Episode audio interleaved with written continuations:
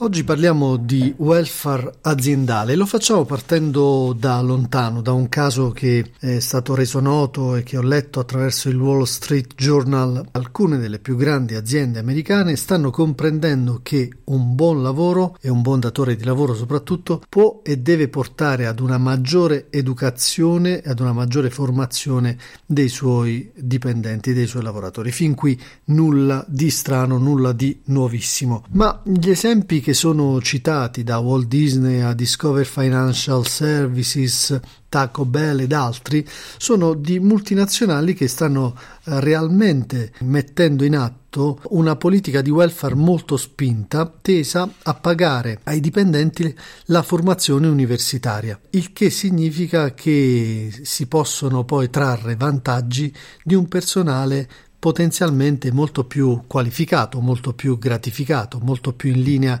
con le proprie aspirazioni.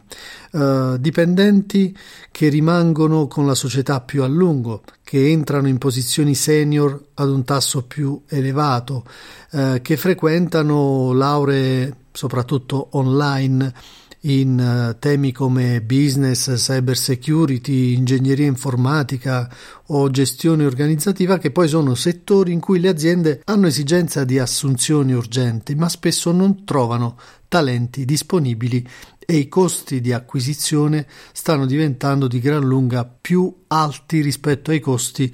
di un dipendente che è già lì con te e che puoi qualificare, che puoi formare. Questa tendenza viene declinata da, da, queste aziende in modo diverso, c'è chi paga completamente i costi, c'è chi chiede ai dipendenti di contribuire con un costo simbolico e ci sono poi invece altre società che ehm, si affidano ad intermediari per mettere in contatto i dipendenti con i, con i college.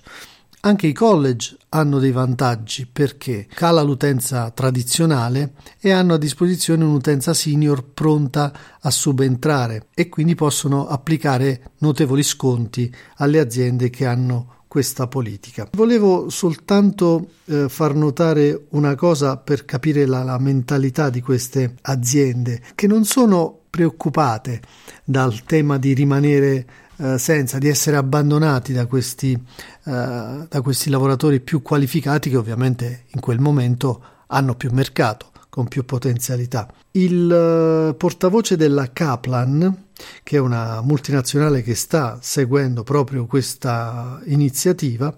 eh, dice mi piacerebbe tenere il maggior numero possibile di dipendenti qui ma se questo programma aiuta alcuni impiegati a laurearsi e ad andare avanti per avere una brillante futura carriera altrove, Dio li benedica. E poi liquida eh, questa riflessione come fantastico inconveniente da avere. Beh, credo che in questa frase sia racchiusa tutta la maturità che questi imprenditori hanno assunto nel comprendere quanto il benessere aziendale, inteso un po' nel, nella sua totalità, possa uh, produrre all'interno dell'azienda, ma soprattutto all'interno delle persone che compongono l'azienda. Le persone sono al centro di questi programmi, così come dovrebbe essere dappertutto. Certo, voi mi direte siamo negli Stati Uniti e parliamo di multinazionali, perfettamente d'accordo, ma è un trend che volevo inquadrare per capire che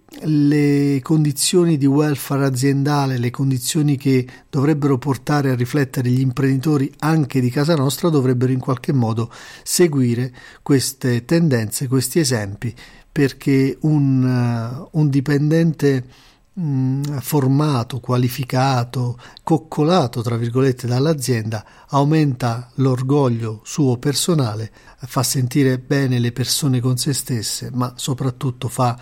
uh, amare di più il suo lavoro, la sua azienda, il suo datore di lavoro e questo crea più empatia, crea migliori relazioni e crea un benessere totale in cui vincono tutti.